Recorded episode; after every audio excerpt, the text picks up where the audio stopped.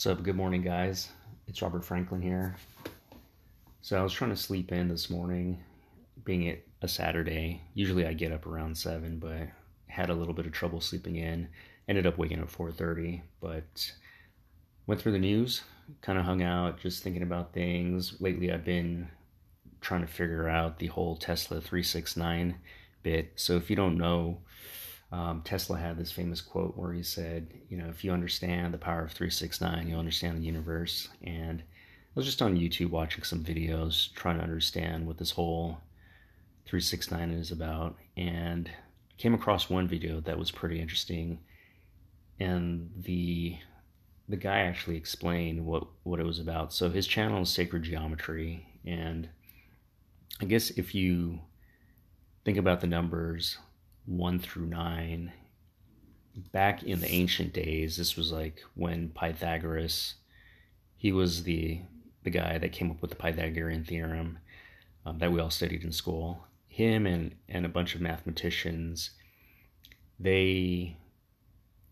came to the conclusion that everything in the material world could be counted with the numbers 1 through 9 and they were just studying sequences. So so in the world there's just these different sequences. So there's kind of the exponential doubling sequence you know it's 1 plus 1 is 2 if you double 2 it's 4 you double 4 it's 8 and so on. 8 to 16 to 32 to 64 to uh, 128 so that's one sequence. Another one is the fibonacci sequence which is where you, you add like one plus 1 is 2, and then you add 2 to the previous number, so 2 plus 1 is 3, 3 plus 2 is 5, 5 plus 3 is 8, and so on. And there's a ratio of those numbers, which is about 0.61 or 1.61, and that's called the golden ratio. And this ratio is just found in all, all sorts of things in life. So it's uh, called the golden ratio because the ratio is used for beauty people who have that ratio in their faces are considered more beautiful, and it's found in seashells. And sculptors have used it, and architects use it in their buildings to give you the right proportions. But there are these different sequences in life, but the one I want to focus on is really the doubling sequence because that's the sequence of life. So when you you have a cell divide, it divides into two, then it divides into four and eight.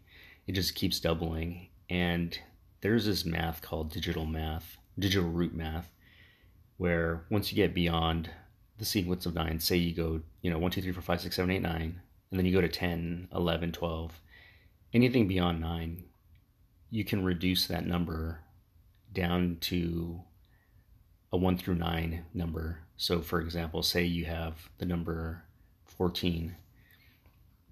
You would take the individual digits 1 plus 4 and get 5 and for 15 you do 1 plus 5 is 6 and, and you can do this for any number. So say you have some crazy big number say it's uh, 131 so it would be 1 plus 3 is 4 plus 1 is 5 but if you do this that sequence just repeats. It it goes you know 1 through 9 then it starts over. 1 through 9 starts over.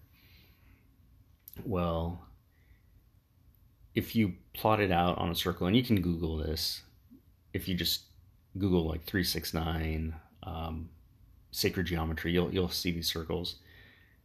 The the sequence actually repeats. It goes one, two, four, eight, seven, five, one, and then it, it repeats and the shape that it makes is an infinity symbol, which is super interesting, right? Because infinite goes on, infinity goes on forever, and you can say that based on the sequence, life goes on forever.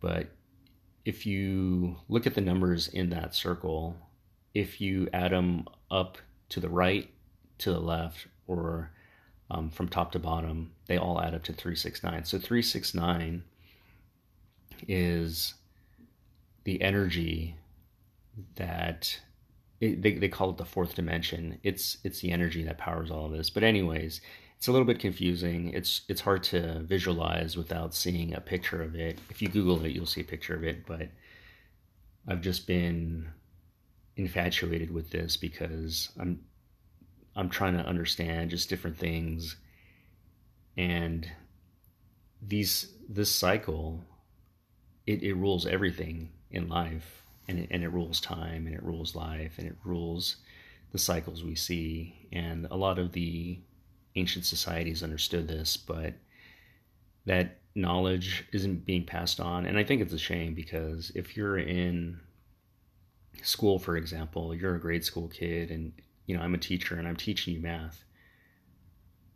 Wouldn't math be so much more interesting if it was taught this way? If the teacher had the knowledge to say, hey, you know, you're, you're learning math because one, well, you want to count things and measure it, but it's really explaining how life works and how everything gets built by the universe. And, you know, let me explain to you how these numbers work and how they relate and how you can see patterns in them. Um, I really think that's where there's a failure in education.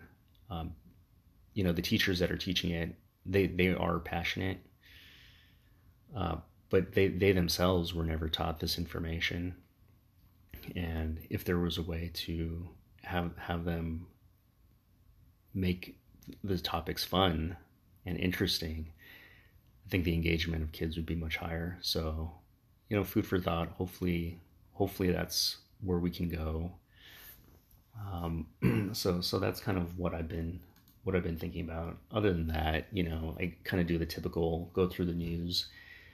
Um, there hasn't been much news. I mean, it's been qu- kind of quiet. The biggest news was the Project Veritas whistleblower. I wouldn't say it's a whistleblower, but they kind of had that Pfizer director say that they were trying to replicate the virus and, and make it a little bit more lethal so they could study it and, and come out with medicines ahead of time.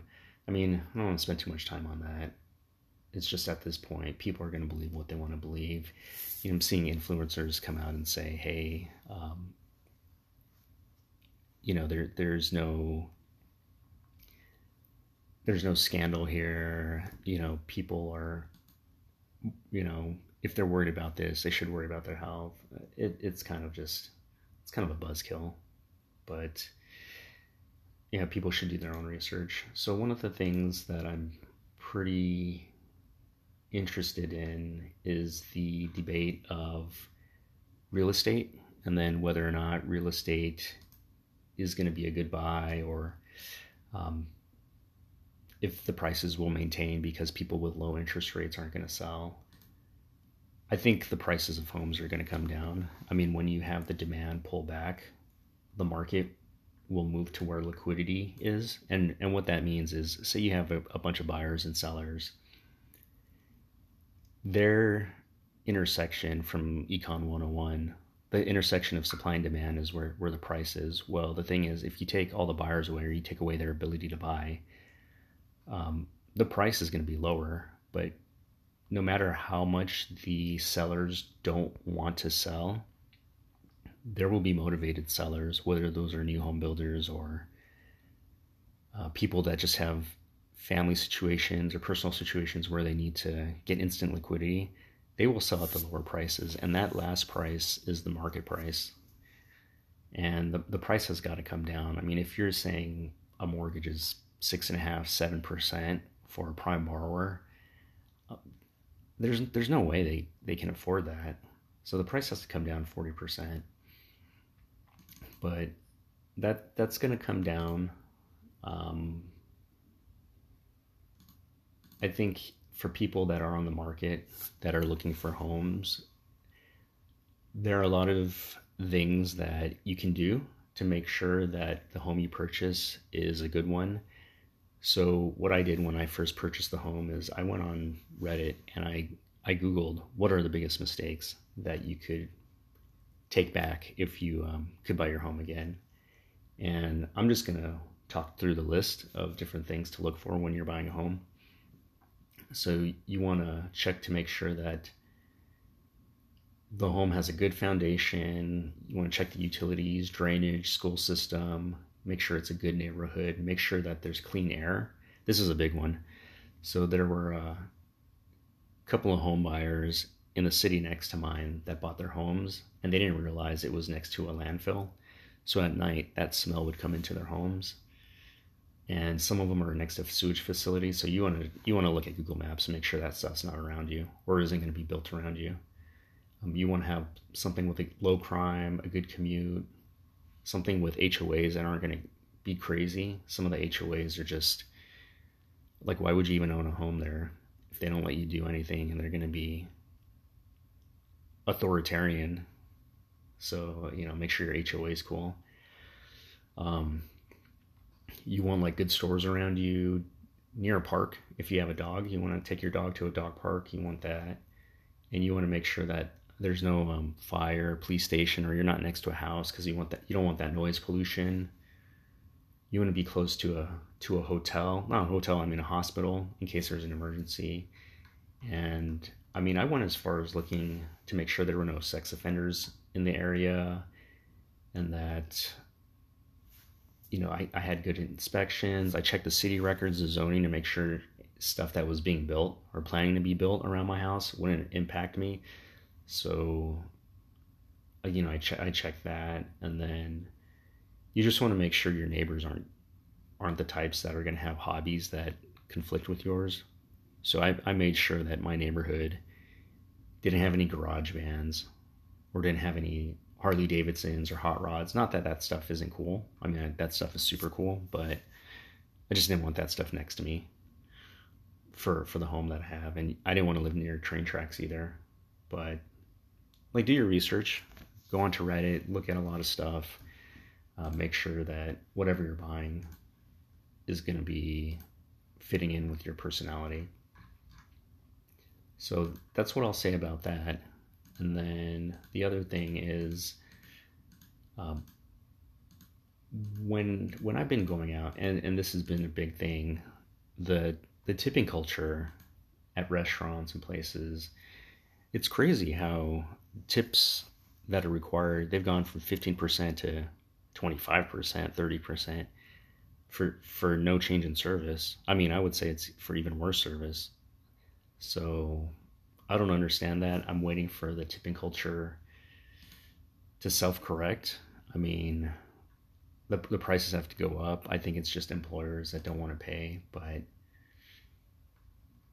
yeah that that's just crazy so those are kind of my my uh, Saturday morning thoughts. There there aren't like a whole lot of things to to really see or where I could give alpha. And and that's it. So, all right. Hope you have a good weekend.